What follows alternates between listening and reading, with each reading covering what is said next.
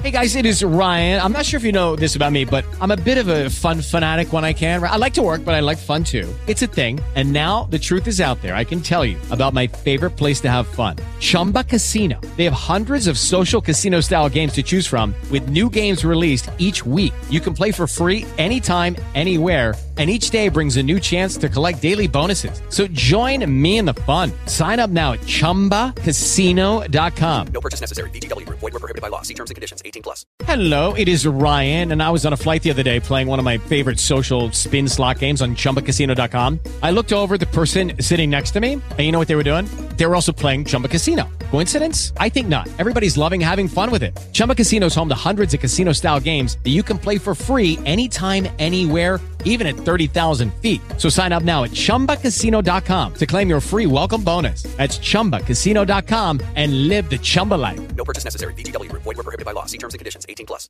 Get the scoop on Tigers today.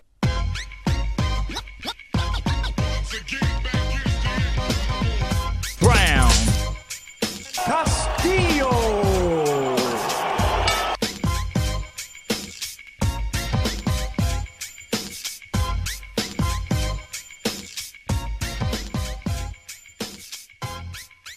Welcome uh, back to Tigers SRD here on the Tigers Minor League Report Network. I think that's what Rogelio always says. Uh, I'm here, Chris Brown, here with uh, Uper, and Rogelio is on assignment in West Michigan. He's, uh, you know, he's had a, a whirlwind week, uh, traveling down to Lakeland to catch a couple games uh, for the Flying Tigers down there. And right now, as we speak, he's in uh, Comstock Park basically Grand Rapids watching the West Michigan Whitecaps. And, uh, you know, so he just handed uh, duties over to me, and it's me and you here. We're going to try to guide you through the last week of Tigers baseball. So hopefully we do it right. I don't know what else I have to plug. I think he usually says, hey, find us on various podcasting platforms uh, yep. Google Play, Stitcher. Uh, iTunes, all that good stuff. I, I assume that if you're listening to this on a podcast, you already know where to get podcasts, but I guess it's something we got to say. So anyway, you, how you doing? I'm doing well. I'm doing well. I'm all stretched out and ready to go. Coming off a cycle of PEDs here. there ready, you go. Ready to get the uh, podcast cranked up. You know, I do take exception. We say Rogers on assignment. I want to know how many beers and nachos were involved with this assignment. That's we'll have to we'll have to ask him later. Yeah, I don't know. I we actually did uh just as a quick early aside, we also went to a Tigers game this past weekend uh, on Saturday. I've mentioned it a thousand times on the show before, but I, I might as well do it again. That, that, my wife's cousin is Alex Kirilloff on the, and he plays for the Minnesota Twins. Ah. And uh, so he was up in the majors, and he, he was struggling for the first couple weeks. It was one of those things where, uh, you know, they say like, "Oh, he's hitting it hard; they're just not falling." And but and now we can quantify that and it was absolutely true he was crushing the ball it was yep. just always like you know two feet from the wall and then he went off against the rangers i think four home runs in a weekend yep so you know, we're family. We're super excited. We we go cool. and we we buy four tickets for the Twins game uh, against the Tigers on Saturday, and we get him as close to the visitor dugout and first base as possible because we figured that's where he'll be playing. We're going to yell at him and say hi and wave to yeah. him and all that good stuff. And then he injures his wrist. Oh but we had already already had the tickets, and my wife and her mother and my son. My son probably would have come, but uh, yeah, my wife and her mother were like, "No, no, thanks." Fair weather baseball fans. So, so I, I got uh, Rogelio and our good friends uh, Mark Gorash and Brandon Day, and we we went and had a made a day of it, and. As, as it turns out, it was one of the Tigers' better offensive performances the year, and and really we've seen that for about the last week or so. This has probably been their best stretch of baseball all season. It really has been uh, in terms of lengthening it, you know, lengthening length to it. Um, but it's interesting. It's it's a it's a it's led by a bunch of singles. yes. uh, it's not a it's not a home run barrage where they're getting you know an inordinate amount of fence scrapers and just getting by. They're actually piecing together some rallies, which is interesting because you know when you look at the go up and down the the order of, of the batting averages. And you see the 180s and the 140s and the 112s how do you ever uh, piece together a, a, lengthy rally in any kind of sequence? But this week they've been able to do it. Yeah and, and they've been walking at a much higher rate than mm-hmm. in past games. At that game we went to I, I think Willie Castro and Niko Goodrum both had a couple walks, and, and Robbie Grossman is walking, and, and now he's hitting in addition to his walks. And so, yeah, I mean, even even Miguel Cabrera is chipping in some singles now. It, it's and Candelario's been hot. So we've seen some of the bats. You're still kind of waiting for Willie Castro to do something, um, and uh, and Jonathan Schoop has, has heated up a little bit, but it still still isn't doing uh, you know hitting for power. So He seems But- late. He seems late Yeah. on a lot of pitches.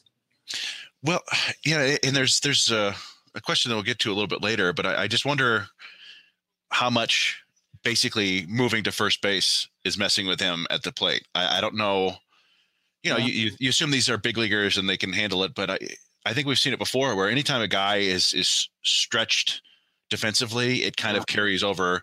They say you know don't take your bat at uh, at bats into the field with you, but I think sometimes the it, it goes the other way too. Oh, But- sure. It's you know, it's a lot of stress. I, I would I would see that. I can see that. but uh, it wasn't just the offense. We've we've seen the starting pitching has remained pretty solid. We we Mhm. uh, I think we got to see Tarik Skubal's best start in the last week.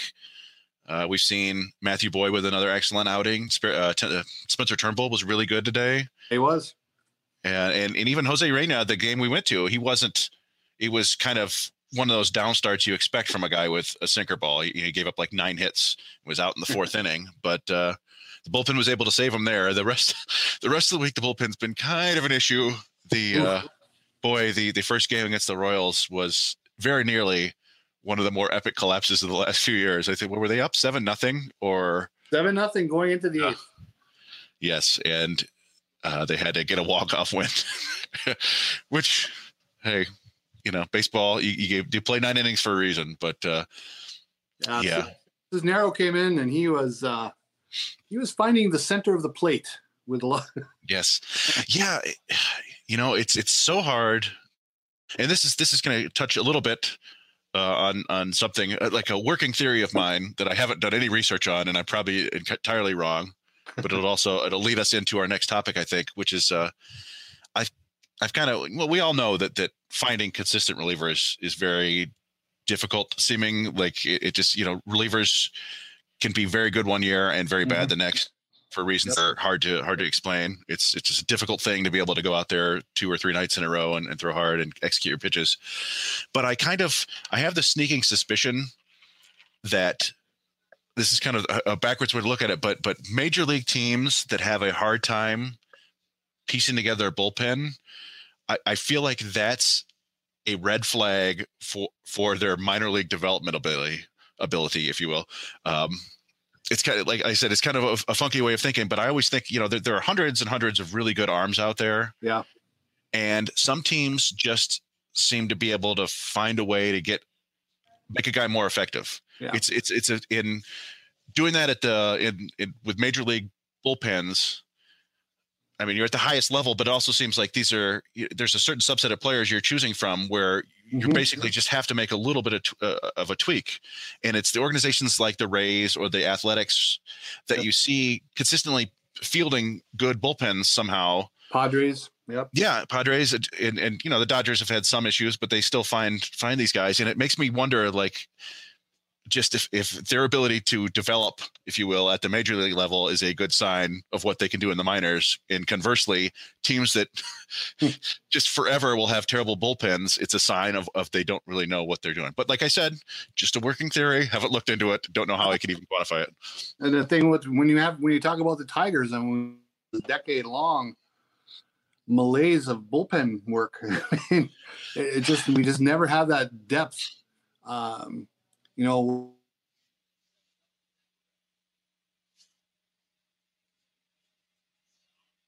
arm. It's just not there ever.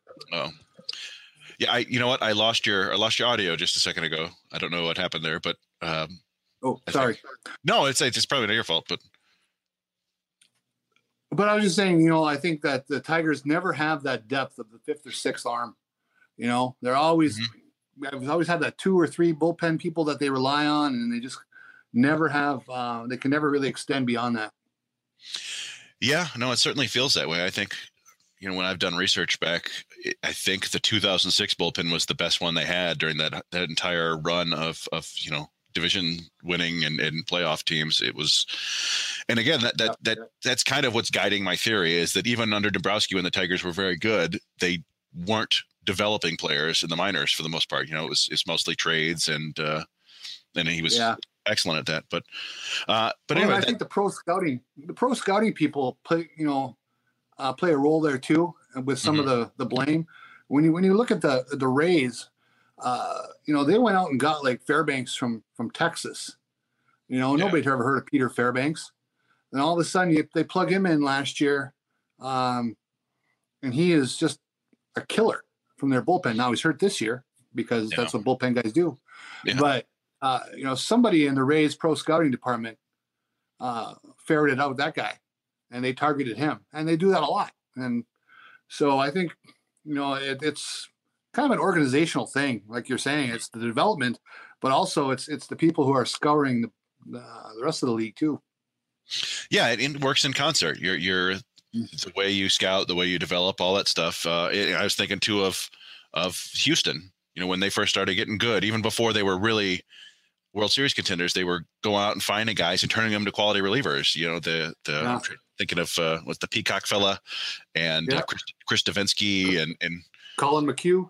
Collin McHugh, yeah. So, but but this this gets into what we were going to discuss a little bit. The the article at CBS Sports today from R.J. Anderson, who we we did Mhm. uh, we did some uh, I guess remembering and and that he used to write at Baseball Prospectus, but he's been kind of a a, mainline uh, CBS Sports writer, and and he came out today uh, with an article that basically said that the Tigers rebuild has failed, and that Al Avila is on thin ice. I would say it was, it, it'd be fair to call it scathing. yeah, that's what I, I did. I uh, I wrote an article about that article because that's what we can do at MCB. And yeah, I did call it scathing. It, it was Oh, you did? Okay.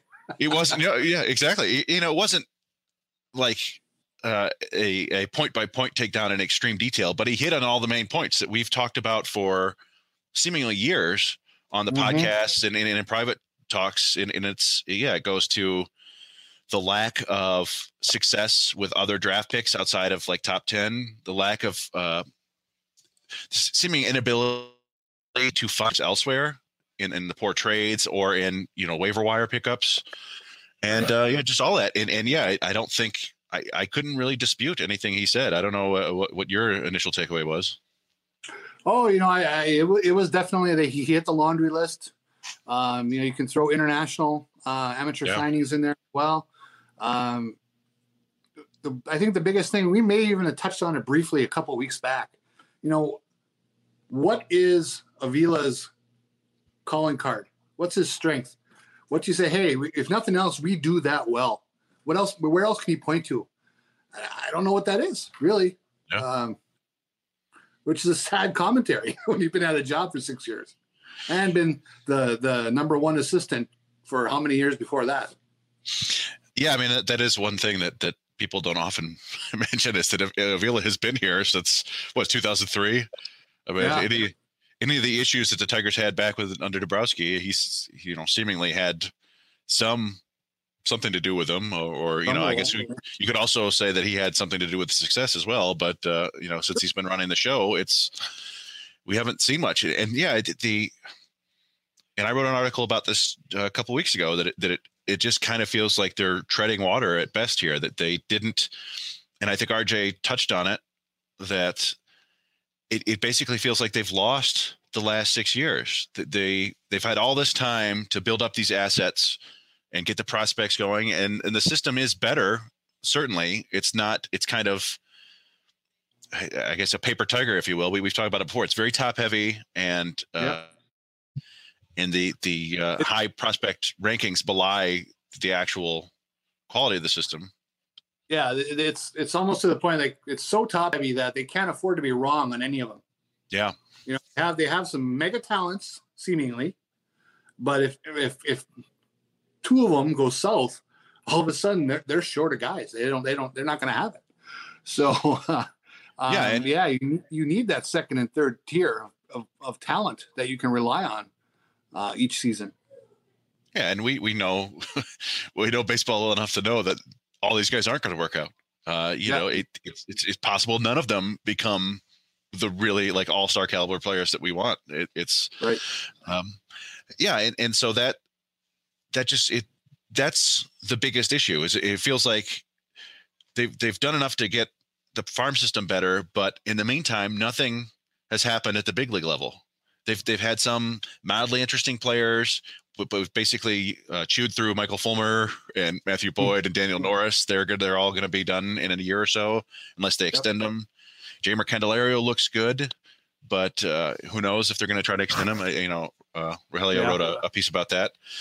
So uh, yeah, and, and I know it, it gets tough because there are still fans who want to believe. I don't know if they're, you know, I don't think they're like Al Avila fans. They just kind of want to hope. I, think maybe there's a little bit of denial there that that they're just hoping that this is going to work out because they don't want to face what a failure of a rebuild might mean. Um, Yeah, but I think if, if I think if there's one thing that we've seen, uh, and maybe this is just from watching other sports and, and rebuilds, but I think you can see it around baseball too. If you have somebody who's really with it, they can turn things Mhm. around relatively quickly. I mean, we're still talking a couple years, but Yeah. it, it doesn't have to take another six years to, to fix things, even you know, even if they rebuild again. Well, I mean, you look at the Cubs. You know, when uh, Epstein and McLeod and Hoyer came in, uh, what was the first year they really stripped it down to nothing? Like 2013, That sounds about know? right. and you know they Yeah. were uh, they were a competitive team. I think three seasons later, and they were in the World Series four seasons later. So uh, it can be done. There's no question. Yeah, I- mean that was one of the things. You know, Tigers fans wanted to c- compare this rebuild. They they looked at the Cubs, they looked at the Astros, and said, "Hey, we can do that." And Mhm. here we are. We're basically at the timeline when those teams were in the World Series or competing Yeah. for titles, and the Tigers are exactly where they were. So Well, It's- the Astros had like three seasons in a row where they're in the 50s and wins, I believe. yeah, And then the fourth season, they came up to around, I don't know, 72. Uh, and then the next year, they were in the mid 80s and they were in a wild card. So that was kind of Yeah. their progression. But they really bottomed out. I mean, they went like 50 and 112. And yeah, you they had But the Tigers went 47 and 114. So, I mean, they, there are some parallels on the low end. We just, we're a long way from the high end right now. yeah. So it's it's tough, and and we try not to dwell on the negative too much. Uh, but we started off with the positive. Hey, man, it was a good week for the Tigers, and and that's they're not in last place anymore. Somehow, it's hard to you believe. know, it, with the thing with baseball, it's you know, uh, we play they, they play every day. We we always get to look for a new beginning each night, and even a bad baseball team can can can suck you right in if they get a little bit of traction, even for a few days. And they had some traction this week. You know, they got four wins in a row, and they're playing decent baseball. I mean, they had some defensive miscues, and the bullpen stinks, but they're um, they're they're pulling their offense together a little bit out of the hole, and that's been kind of fun to watch. yeah that's it's it's amazing how much more fun it is to watch it's solid baseball that it like i mean obviously that's kind of a, a no-brainer but I, Yeah. I don't know i would much rather watch like a 5-4 game than a 3 nothing game and I, I have no problem with pitching duels but when Mhm. it's when it's the tigers out there get like scratching out maybe two hits and not walking and striking out 16 times that's just that's not fun at all so Well, they went through a couple weeks there where they were just so overmatched. They had you just knew they had Mhm. no shot. By about the fifth inning, you could see the handwriting. They had no answers. so this week they've had some answers. So it, it, it's yeah it, it it'll be fun to you know if they can keep it up to a certain degree it'll be fun to dig in and see what if anything they've they've changed really. Uh the one thing we did have a couple there were some roster moves this week. The uh they cycled through two catchers very quickly and uh erasmo ramirez who who uh, we hardly knew ye he got added to the 40 man roster and then got hurt. So Yeah. they they you know we saw them. They designated buck farmer for assignment. He cleared waivers and he's back with toledo they brought Joe Jimenez back up, and he once again got destroyed. And and it seems like the writing's been on the wall there for a while, but uh, you know, Yeah. you're on, Yeah. you're on the 40 man, so they got to use him. Uh, and then we had uh, Wilson Ramos was injured, so they brought up Jake Rogers, which I think a lot of fans like to see. And and I was there for his first game, and he, he I think he got a, a, a big hit in that game, and he's looked good on defense at least so far. His swing is still kind of wild, and you know he goes down to one knee more than just about anybody I've ever seen. Uh, and then Grayson Greiner gets hurt, so now we have Eric Haase up, and he had a nice game today. So it's it's they He turned over the he did have a- catchers in one week, but uh, yet the big news there, of course, was was to make room for Eric Haase. The Tigers released Franklin Perez, the centerpiece of the Justin Verlander trade. Um, and and yeah, you know, the- handwriting had been on the wall for a long time. I mean, I think even like two weeks ago when they said his shoulder was done, uh, it it seemed like he, he's a two percent or less chance of ever seeing the big leagues. Now that he's been released, it sounds bad. They're you know they're they're going to cut on his shoulder. It's just one of those sad, sad stories. Uh, you know, you feel terrible for the guy. Uh, his dream is probably almost gone. Yeah, and, and you know, one of the things that that's tough about that is, you know, as fans, we can never really know what exactly the Tigers medical staff did for him, what they told him, if they diagnosed him properly. You know, he had years and years of this recurring issues, and they were, you know, they were different things. But he basically went to the Dodgers team doctor to get his final Mhm. diagnosis, and it's like, what? I mean, that, okay, that's great. Not every team can have an out, outstanding doctor, but you would think that I, I- don't know. It, it just it makes you wonder about the uh, training staff with the Tigers. Um, Yeah, I don't. Yeah, it's hard to say. I mean, maybe that Neal ElAttrache, maybe he's just a shoulder guru. You know. It's- Yeah. Uh, for instance, in football, in in Green Bay, Wisconsin, there's this guy. Um, he's a renowned foot and ankle dude, and he's in Mhm. Green Bay, and it's nothing for like. I think Patrick Mahomes came to see him, and some Yeah. sometimes the cow, there's been cowboy guys come up to see him. So, so maybe that's just status quo. I mean, you, they go Yeah. to where the best guy is. That's possible. But Dr. Liz Frank. but you're right. But you're Yeah. right. We've had a lot of people in, in different sports say, hey, like for instance, the Raiders say Mm-hmm. players say, hey, the, the medical staff is terrible. Uh, is Detroit in that? I don't know. Like I couldn't even. yeah, really it, speculate. it, it did seem for a long time that they were they largely avoided big pitcher injuries. It, it seemed uh, Yeah. they've had their share the last few years. Uh, so yeah, I mean, I but again, it's it's like it's kind of reckless speculation, but to see him go to another team, like you said, it, maybe he's just the best, and that's that's the way it is. And the Dodgers, maybe he wants to live in L.A., and so the Dodgers hired him. But uh, that. Yeah. but we did, you know, and I wrote an article about that, and and seeing him released is obviously it's you don't want to see that, but it is largely procedural. They they Mhm. have to do that uh, to to get him off the forty man roster. That's what they have to do. They can't, uh, you know, DFA him or whatever, or put him on the sixty day deal. So it's entirely possible that he will re-sign with the Tigers here shortly as a to a minor league deal, and then you know get his shoulder worked on and, and see what happens. Uh, but it certainly yeah, it doesn't look good for him in the future, and it's it's a shame because he was the centerpiece of that Justin Verlander trade, and he was talented enough and uh, promising enough to, to like make that a decent return at the time. Yep.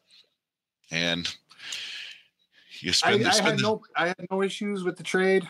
Uh, the way the team where the team was headed, what Verlander's contract situation was, I was hoping they could restock, and Yep. obviously that hasn't come about. But you know what's interesting is um, I remember some of the discussion, little debate we had, I had with some folks. You know, should they have held out for Forrest Whitley or should they have gone Franklin Perez? You know, and Yeah. certainly I think a lot of people wanted Whitley, but he's he hasn't sniffed the Yeah. majors yet either. Yeah, that's what that's what I I was uh, I, I wrote an article. I said basically don't I said don't blame Al Avila for Franklin Perez. Uh, now there are there are certain ways you could uh, finesse that to blame Al Avila for like blame him for not putting a, a good enough team together in 2017 that you had to trade Justin Verlander or trading Justin Verlander Yeah. at all, or maybe not putting together medical staff, all that stuff. But in this individual case, yes, they had because of the the nature of that trade being after the the non-waiver trade deadline, which is Right. fortunately those two weird distinctions are gone now.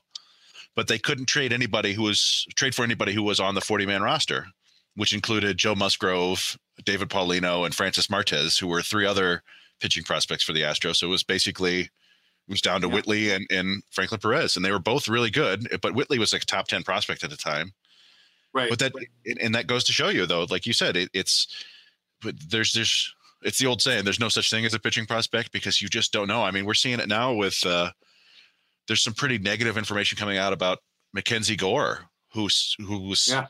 top five prospect, seeming like like sure thing, and suddenly uh, he's not throwing enough strikes. His breaking balls aren't going to give uh, get strikeouts, and and yeah, it's it's just tough. That's it. And That's You, you just ruined me. I offered Mackenzie Gore to Raj in a trade in our fantasy league. well, maybe Now, now you have to delete this. Delete this. maybe our maybe our editor Roger will cut it out to uh, to keep Rogelio.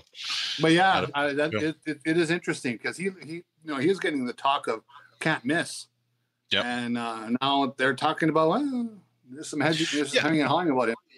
Yeah, and you, you never know. He might figure it out tomorrow. uh, But we've you know we've seen it with pitching prospects. We saw it with Daniel Norris and, and Michael Fulmer. You see it with you know Mize and Skubal and Manning. You know they don't always work out. Uh, but I don't know if you've uh, just switching a little bit. We'll touch on the, the Tigers minors a little bit. I, we're we're a good week into the minor league season. I don't know if you've uh, anything's caught your eye yet, or if you paid attention to anything in particular. Um, well, I have noticed the they had a couple games there, especially in Lakeland. We were talking about this earlier about the robo umps and the walks. I mean, there was a game where I think the the Flying Tigers had 11 walks or 12 walks. It was some insane number. Um, and I think I'm wondering is you know is that a is that a because of the robo umps? Is that a just because they've changed the league a little bit? Uh, who's in who's in the league and and what players are there? Or is it some kind of organizational approach that they're telling these guys, hey, we're, we're, we're trying to be more selective? So that's going to be something fun to see play out over, over the next few weeks. Yeah, you know, uh, and and Rogers down there at uh, Lakeland, so. But uh, it, uh, it was hoping we got some questions for him about what he saw down there, and unfortunately, you know, he he's still at the game as we speak. But uh, yeah, I mean, largely we've, we've seen some nice. Yeah, I mean, we've seen some nice nice things from Riley Greene, uh, which is you know he's up in Double A. That, that's quite a leap, and he hit a grand slam, and he's getting getting his hits. He's he's doing about what you would expect uh, a 20 year old with I don't know what do you have 20 games at low A two years ago. Yeah. Uh, he's, he's but he's holding his own, and Ryan Kreidler continues to look pretty solid uh, as well. couple Uh, homers. Yeah, a couple home runs, and then you know it, it's beyond that. It's we, we've West Michigan is the the most prospect laden team, and we've seen flashes from Dillon Dingler for certain, and Daniel Cabrera's had a big hit, a couple big hits. Uh, Trei Cruz Yep. got injured pretty early. I don't think it's bad, but he's on the injured list. Uh, Parker Meadows is, is you know it's kind of interesting. He he's a guy. His hit tool was always the big question about him, and it it doesn't seem like he has issues uh, per se. He started off pretty slowly, but he he doesn't seem to have an issue now of, of getting the bat to the ball. He's just Mhm. not impact, impacting the ball at all. He's just a lot of like, big, yeah, big athletic kid. He should be able to. yeah, for sure. He's just kind of you know soft fly balls to left field and things like that. So I don't know. Maybe you know they always say power is the last thing to come. Maybe he'll figure it out. well, again, that goes back to some of the discussion we're having about player development. You know, going back to the article. I mean, what are the steps they're taking with him to to get him more leverage, get more loft angle, whatever it takes uh, for he's producing some power because it's not it's not coming yet. And how many? He's got to be up at bat wise over 500 now in the minors. Uh, let's see. Yeah, it was so he had a full season at West Michigan in 2019. So he probably had Mhm. 400 then. So yeah, he's he's probably getting, getting close to 500 if you count the GCL, maybe over 500. Yeah, Um, that's not a ton yet, you know, but it's it's No. it's climbing. You know, well, and, and it's one of the things where we we know that Al Avila, you know, personally scouted Parker Meadows. I mean, I don't know. I mean, Mhm. that's not terribly uncommon for a GM to go in and look at a guy that they're going to spend a couple million dollars on. But Al Avila's background is scouting. That's he's he's been a scout. Uh, he was a scout a long time, and he's probably a pretty good scout. But you do wonder Yeah, if, like, if you know, he comes up as a scout and says, "Hey, this guy's good. I bet uh, they can turn him into something." And so he still thinks that, but doesn't know how to do the other part where they turn him into something. So fair enough. I don't- Yeah.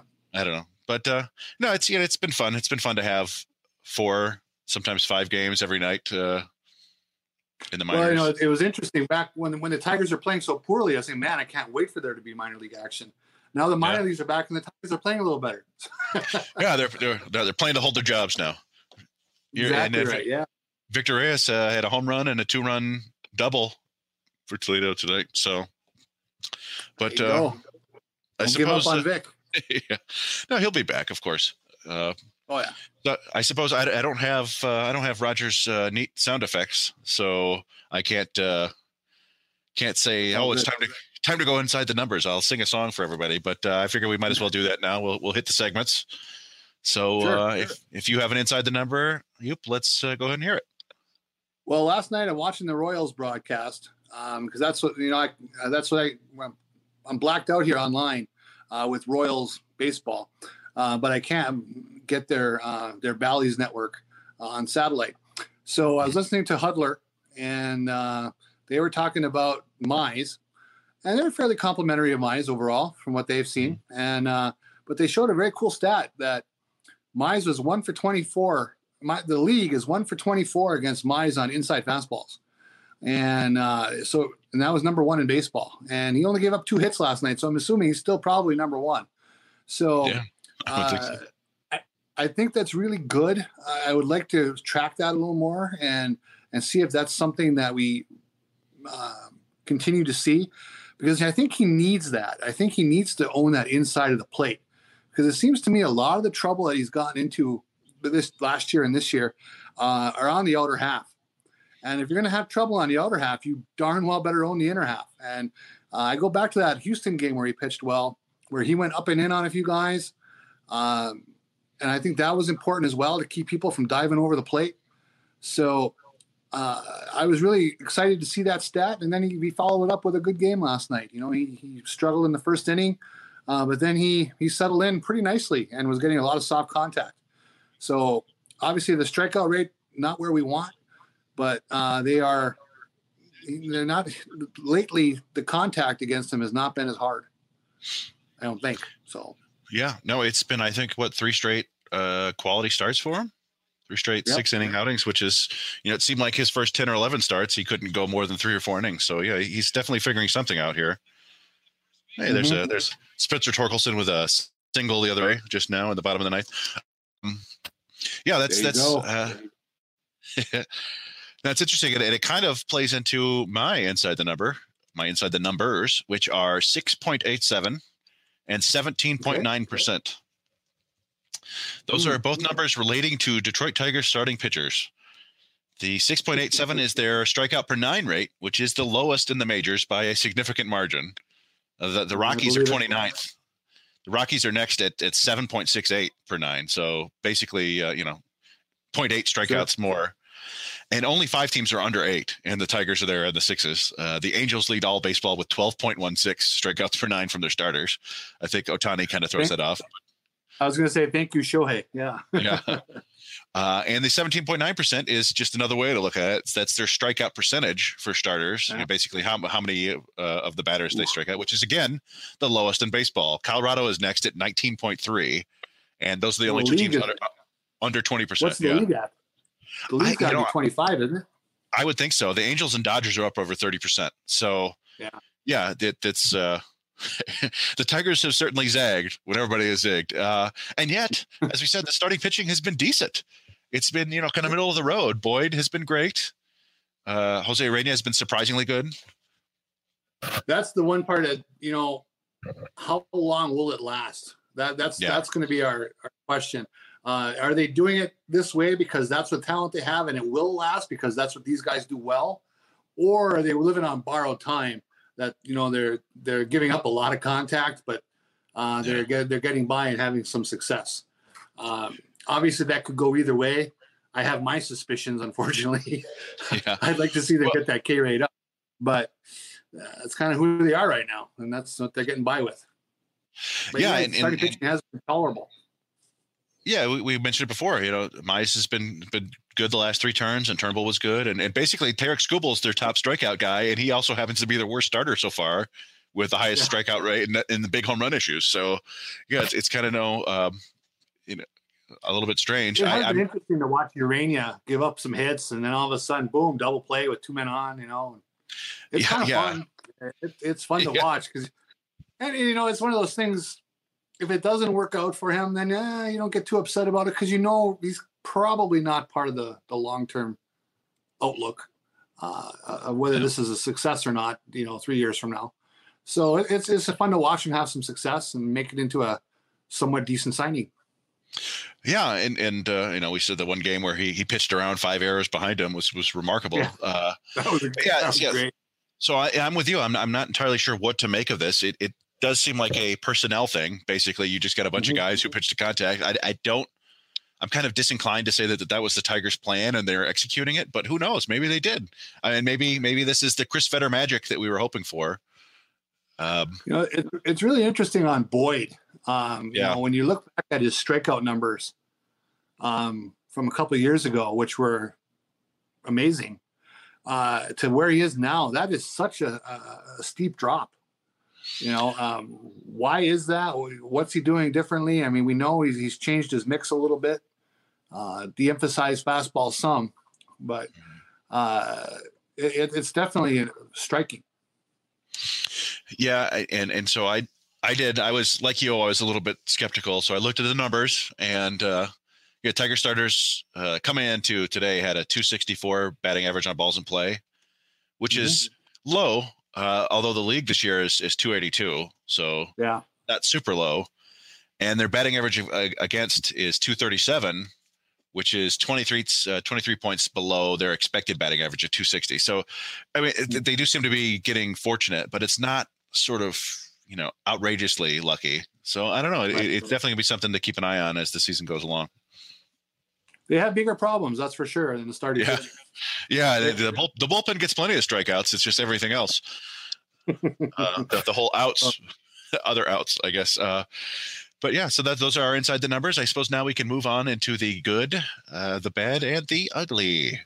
So uh, I'll, once again, I will let you go first. Well, with the good, I think we're both going to be similar. You know, I, I, I was going to go with the Tigers getting a sweep, and that was enjoyable to watch. I know you were you had something similar just their last week of baseball, correct? Yeah, yeah. My good is the Tigers' offense, Yeah. which Tigers offense.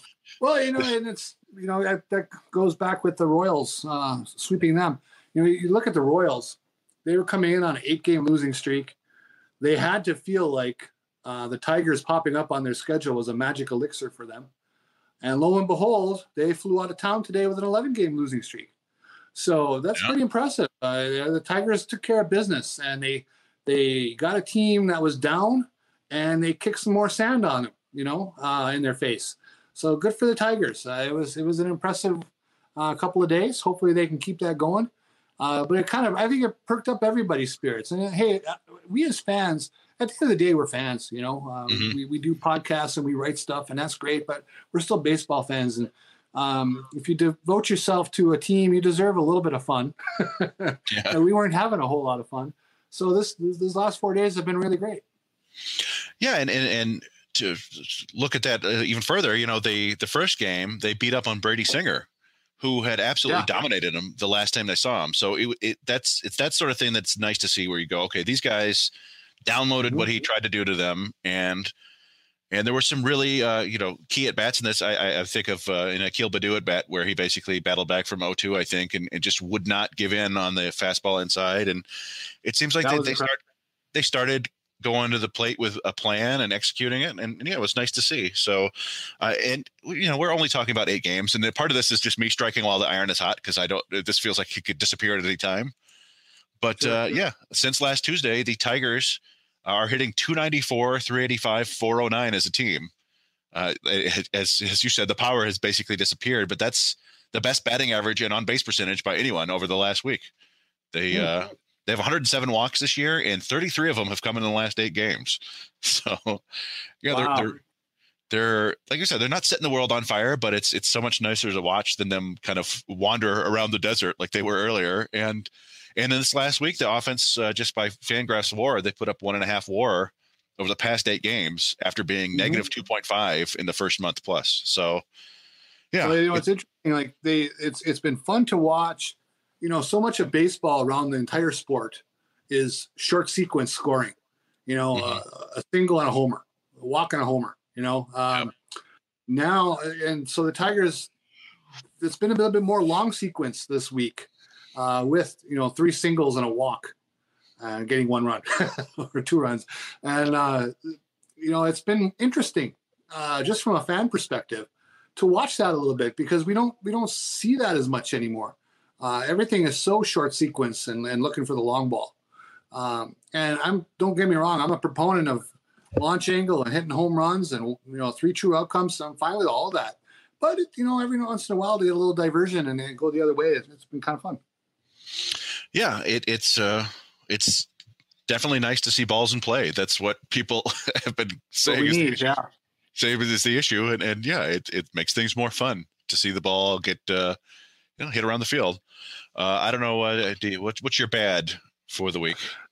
My bad isn't too bad yet because he was okay. They, they won both games, but you know Soto, uh, Greg Soto, last two outings walked the leadoff man. Didn't bite him last night. Did bite him today, where he had to get yanked a couple batters later.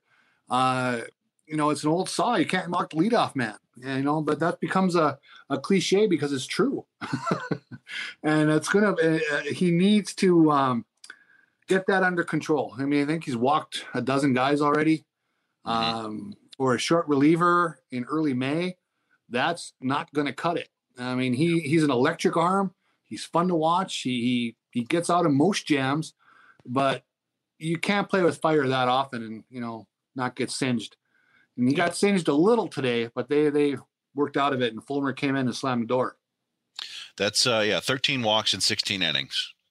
Yeah. Um, no, I, I, I I would be fascinated to to look at his numbers when he's this year at least when he's coming in as, as a middle reliever versus when he's a closer. Uh, It just seems like for whatever reason when he- when it's his job to close the door, he just can't get it done. Uh, it's I it, there's something mental there, and and you know he's giving up more hits and and walking guys at a greater rate than I, he did last year, and it's it's yeah it's kind of hard to figure. And I think it's very possible. Now I do think that that AJ Hinch loves having Ma- uh, Michael Fulmer as kind of like just his bullpen savior, if you will. He, he brings him in Yeah. whenever he needs him the most. But uh, knife. yeah. But if that weren't the case, I think Fulmer would probably have taken over the closer duty by now. But I think Hinch just he's just so valuable to Hinch in any role that he's going to Yeah. use him whenever he can. But Well, uh, yeah, when you got a team when you got a team that's at the bottom of the standings like the Tigers, you can be unconventional and you just can Mhm. uh, you can live with a guy in the ninth if the other guy can be sprinkled in where you need him. Um, and you know Soto is on the right team um, because he's got high end talent. Uh, he's going to have some issues, but the Tigers, with where they are, they can afford to let him work those issues out. And whether it's the ninth inning or the seventh inning or wherever they end up doing it, but there's just no question that walk rate's got to come down. yeah, it, it just it yeah, you can't be putting two men on per inning as a closer. This is it's not tenable. Um, and how how about an ugly? Do you have an ugly for us this week? Yeah, my ugly was uh, uh, one that ended up being to the Tigers' benefit. Hunter Dozier of the Royals. Uh, that last out he made today in the eighth inning, he is now on an 0 for 30 death spiral. Um, so, uh, and this week against the Tigers, it seemed like every at bat, at least every other at bat, he came up with two men on base, and he was the Tigers' savior. Uh, got him out of a lot of innings. Uh, so, I, you know, I was no great ball player, but I don't remember an 0 for 30 slide. And I don't know what that would feel like, especially, you know, obviously at the major league level, I have no idea what that feels like. But that's got to be just a lonely feeling uh, to know that you, you basically got about seven, eight games worth of at bats and you you got a big donut. yeah, I mean it's a game of failure, but nobody wants to fail that much. Uh, Mhm. and and you know it's professional uh, major leaguers are, are generally speaking built uh, differently in terms of uh, their mental ability to handle that sort of thing but it still has to get to just about anybody i'm sure they talk Yeah. about how I was getting to miguel, miguel cabrera when he was what 0 for 27 or something like that you know this is a, no, a Hall of Fame Yeah. hitter and uh, you're just so used to doing something well and then have it not happen it's, it's got to be rough um, what do you think of so, uh, Cabrera right now? you know, he seems to be back, and and we've seen this over the last couple of years where he'll go on these kind of pro, prolonged slumps, and he gets back to becoming basically an opposite field slap hitter, Yeah. and th- and then at some point shortly thereafter, if he stays healthy, he'll manage to dial it back in, and he'll start hitting home runs. Uh, I don't know how many but I do feel like he's he's probably a week or so away from randomly turning on a pitch and hitting it 420 feet, and that's going what what? All right, he can still do that. Yeah, I think uh, definitely if especially if it's a hanging curve, I think he's gonna Yep. ambush a couple of those. I, I think you're right about that. But I do wonder just the way he's slapping at the ball and the way he's running. What do you think the over under is on doubles for the rest of the year? Oh yeah, I'd give him. you think he can Uh, get- what's that? I didn't hear. What what what you put it Do, at? do you think he can get ten doubles? Uh, more than he has right now, or total? I don't know. Does he have any? Yeah, total. yeah, you know, I think he can just because because of Comerica. I think he will hit a couple Yeah. into the Bermuda Triangle where he can kind of stroll the second or or hit him down the line. Uh, and also, even with his injuries and where he's clearly hobbled, he he doesn't lack for effort. He enjoys yeah. playing, and he will he will run to second even if his his uh, legs don't want him to, and the team Yeah. doesn't want him to. So, I think he'll get there. But I get- you know, I think it's gonna be close, and it's kind of a bummer that we even have to uh, question it. Well, it's it's nice that he's just at least he's for the last few days he's come back to play some presentable baseball because Yep. it, it was getting hard. Yeah, it's it's unfortunately, and I, I think it was poorly timed for him because it was right after the Angels or right as the Angels were releasing out Pujols, and everybody's like, "Oh, all right, you're next." And it's like, "Yeah, jeez." Yeah. Um, so yeah, I guess we'll finish up with with, with my bad and my Yes, yes. ugly. My bad. You remember, my good was the Tigers' offense. My bad is the Tigers' defense, which uh, remember a couple of weeks ago, it was one of the few bright spots on the team. You know, they were one of the best teams by defensive run saved, and now they're the worst team in baseball by Fangraphs uh, defensive metric. Uh, and it's by a wide wide margin at Fangraphs. They're at negative sixteen point two, and the next worst team is the Angels at negative nine point one. Uh, and if you're curious, the Brewers are the best at ten point two. Um, but hey, if we go by defensive run saves, the Tigers are merely the fourth worst team in baseball at negative ten, and they're tied for nineteenth with negative two outs above average at, at Baseball Savant. So hey, Hmm. you know, they're below average to terrible. Um, and I don't know. Niko Goodrum has looked a little sloppy this week.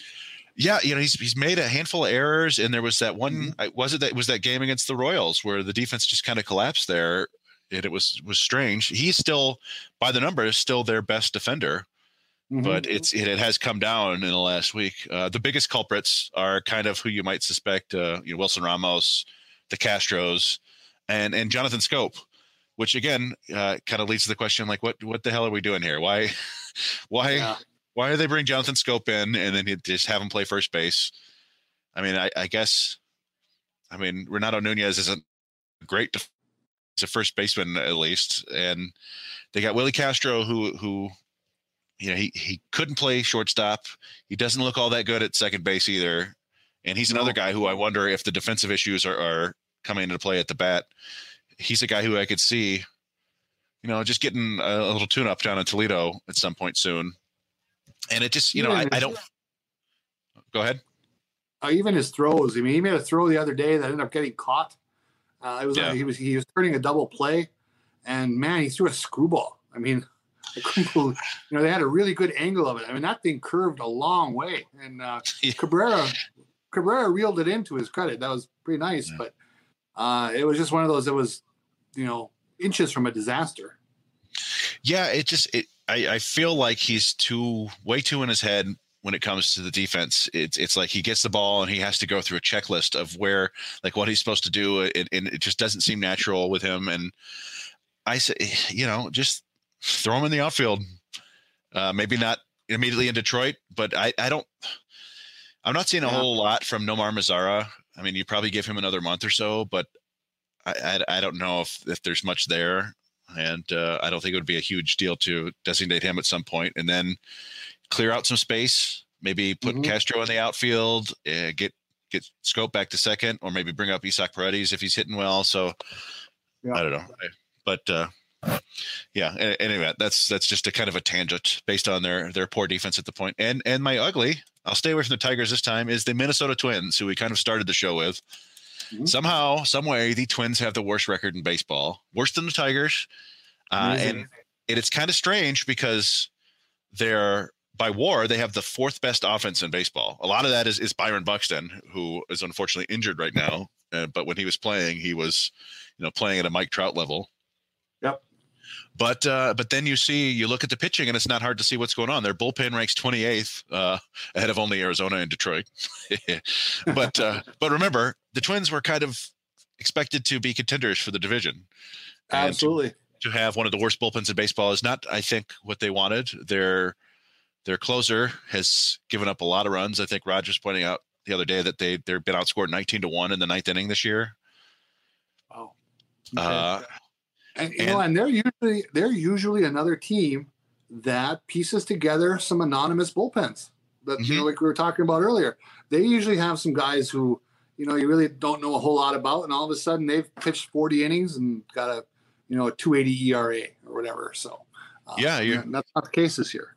There's various various Rogers people and and field bars and yeah, they're so they're 28th this year and their starters are 24th. And and what to me, you know, it'd be one thing if their offense were just underperforming, but to Mhm. have an offense that good, like that was expected to be their strength. Uh, I it's hard to picture their starting pitching or their pitching at all coming back and really.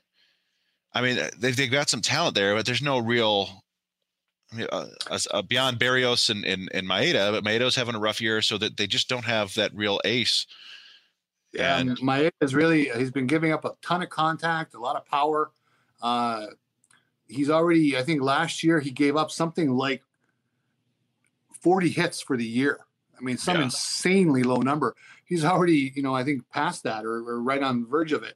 Uh, we're in early May, and uh, you know the, the White Sox lit him up for some home runs the other night, and uh, uh, I think we're seeing what last year he basically plowed through the Central Division, start after start after start, and that might have been a little bit of a mirage. Yeah, uh, so you didn't have to face a lot of the better teams around baseball. that's a good point. I didn't even. I- so weird, you know. A year ago, I guess a year ago, Yeah. we were still wondering if there was going to be baseball, and uh, and and it's kind of hard to remember that they basically just played all Central teams. But uh, yeah, yep. but yeah, I mean, also I, it's going to be interesting that the Twins have a fairly okay farm system. I mean, you know, will they go out and get some pitching? You know, that, that's going to be, uh, or are they going to fall far enough behind the White Sox where they're not they're not going to invest in this season?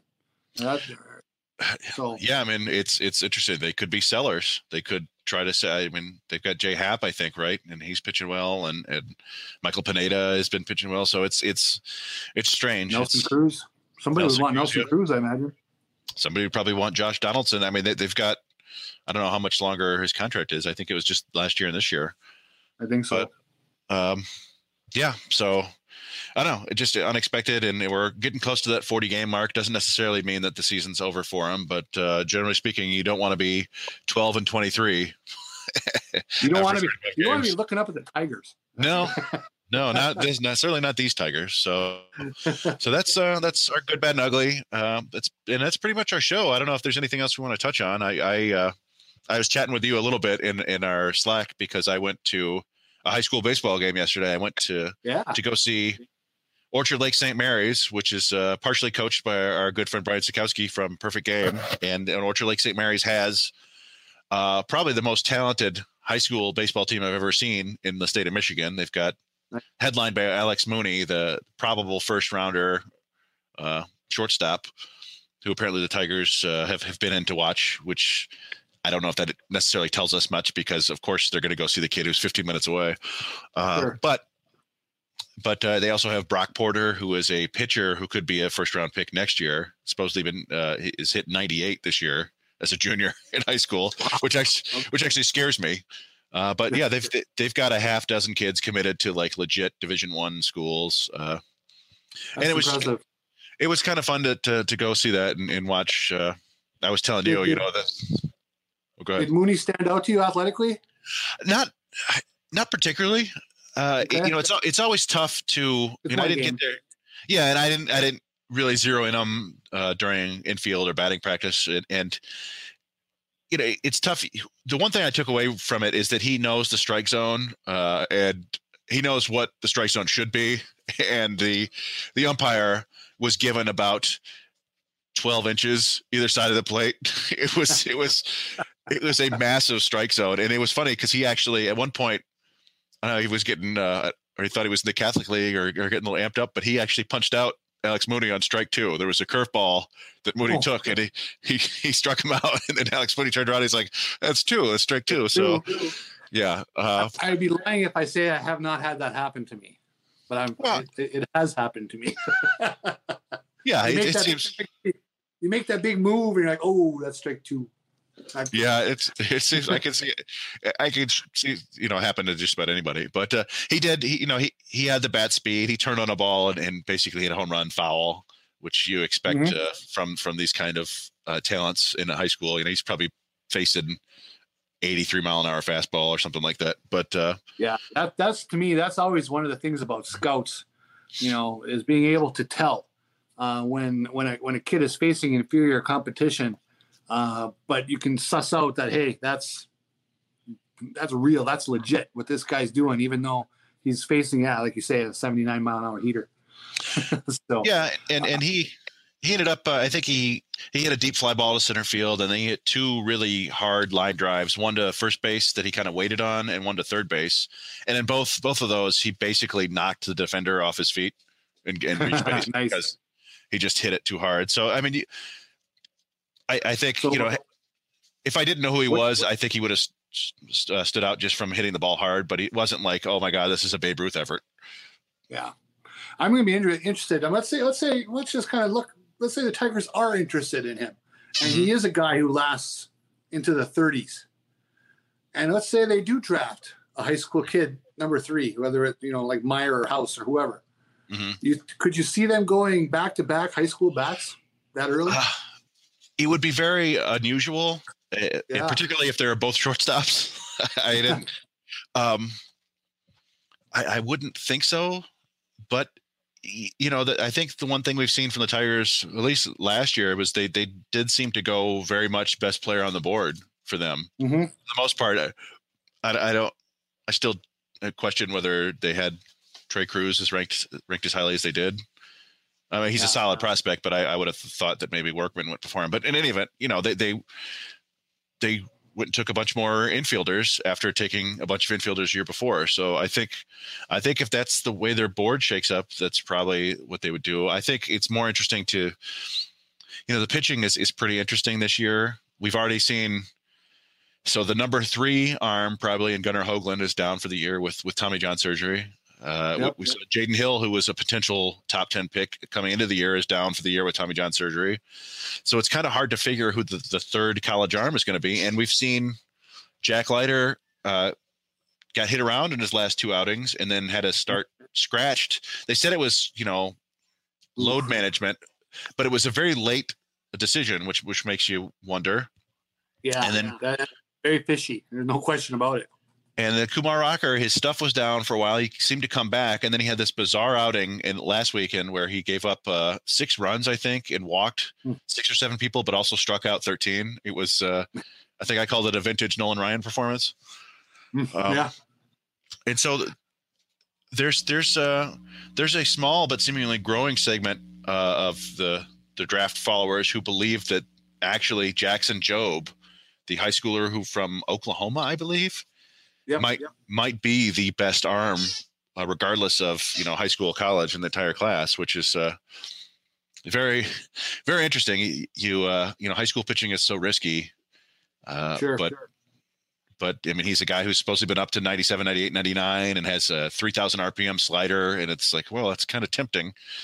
So I, I don't know. It'll be, it'll be very interesting to see what happens over the next two months leading up to the Well, draft. as those, if if indeed the Vanderbilt pitchers, they play on the bigger stage than the high school guys, obviously. So I always think they're going to get nitpicked uh, in the mock drafts and, and and the people who are, are you know writing at athletic and all those sort of things, they get nitpicked a little bit more because they're just more visible. Um, Mhm. But it's going to be interesting that if if on the major league level, if those scouts and draft people, if they're getting docked a little bit, because this whole time we've been under the assumption the Tigers are going to have their choice of at least one of those high school soft uh, shortstops Yeah. if they decide to go that route. I don't know. I, the way I look at it now, I mean, could Lawlar and Meyer go one two, and the Tigers are aced out of that? Um, they're still have, you know, there's still going to be a good player there, but Mhm. um, I think a lot of people, you know, we've talked about Marcelo Meyer and uh, uh, uh, he's been mocked to the Tigers in a bunch of different places. Uh, I'm almost to the point I was getting my heart set on him a little bit, but now I'm a little bit worried that he goes at number two. And now Detroit's looking at one of the Vandy pitchers or Brady House or somebody, Henry Davis. Yeah, no, I think that's a very plausible scenario at this point, and, and it, not just because of. I mean, they're obviously very talented, but we know that sometimes things get a little interesting at the top of the draft, and and yeah, you who, would think- who wants what money? Yeah, yeah, exactly, and so yeah, I could I could picture, uh, uh you know, Lawlar Mayer one two, and then the Tigers are like, going, well, well, do we do we bite the bullet on one of these pitchers? I mean, uh, do we do we consider ourselves lucky, or are we worried about these guys, or, or do they go with Brady House? And Brady House is is very interesting. I, I'm not a huge fan of his swing from when I've seen it, but he's got he's he's a, tr- a tremendous athlete who everyone assumes that he's going to move off shortstop because he's so big, but he's he's athletic enough that he might be able to make it work uh, at least for he's a few got a years. monster arm. He's got Got a a- really great arm. He throws 95. a huge arm and and big power potential. It's just you know it's about the hit tool, and that's what always scares me with the Tigers because that's just the one thing that they can't seem to develop. But uh, Yeah. I guess well. Not the one thing they can't seem to develop, but it seems like they never do develop the hit tool. So, but yeah, Yeah, it'll yeah. it, Is he going to be a 240 guy or a 275 guy? You know, that's Yeah. the- Uh, but yeah, it's it's been fun to to follow, and I, I agree with you. I think most of the smoke seems to be pointing to Mayer to the Tigers, which uh, you know think of the think of the marketing opportunities for Meijer Thrifty Acres. Um, yeah. Well, and you, I don't know if you saw it, uh, Keith Law, who I go back and forth on how big a fan of Keith Law I am. I'm sure he's a nice man. I think most people. um, yeah.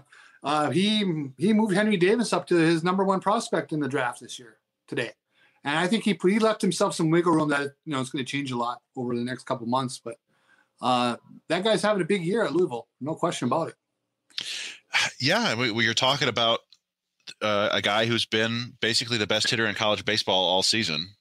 Uh, when you combine combine controlling the strike zone, hitting for average, hitting for power, and he's going to stick a catcher. You know, he's not the world's best receiver, they say, in terms of you know, you know, soft hands, framing balls, and stuff like that. But there's general consensus that that may not matter in the next few years, and he's got uh, probably a 70 grade arm, which is probably Mhm. the more important thing. So yeah, it, it's uh, and he's I think he's also a guy who's played elsewhere before, maybe not so much in college, but he's he's athletic enough to to maybe handle an outfield corner. So I could see it. I could see it. We've seen Joey Bart go second a couple years ago. You saw you know Adley Rutschman obviously, but he was kind of a, a different different caliber player. But and Joey Bart kind of he kind of came on strong those last six or seven weeks before the draft.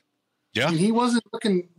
He was not getting any discussion at in, in at number two until very late in the process. So it No. could happen. Yeah, Yeah, you're absolutely right. He had a bunch of power that year, and the stories started coming out about him. Uh, oh, he calls his own game, and he's a great leader, and all this stuff, which you want as a catcher. And, and yeah, there you go. He went second overall.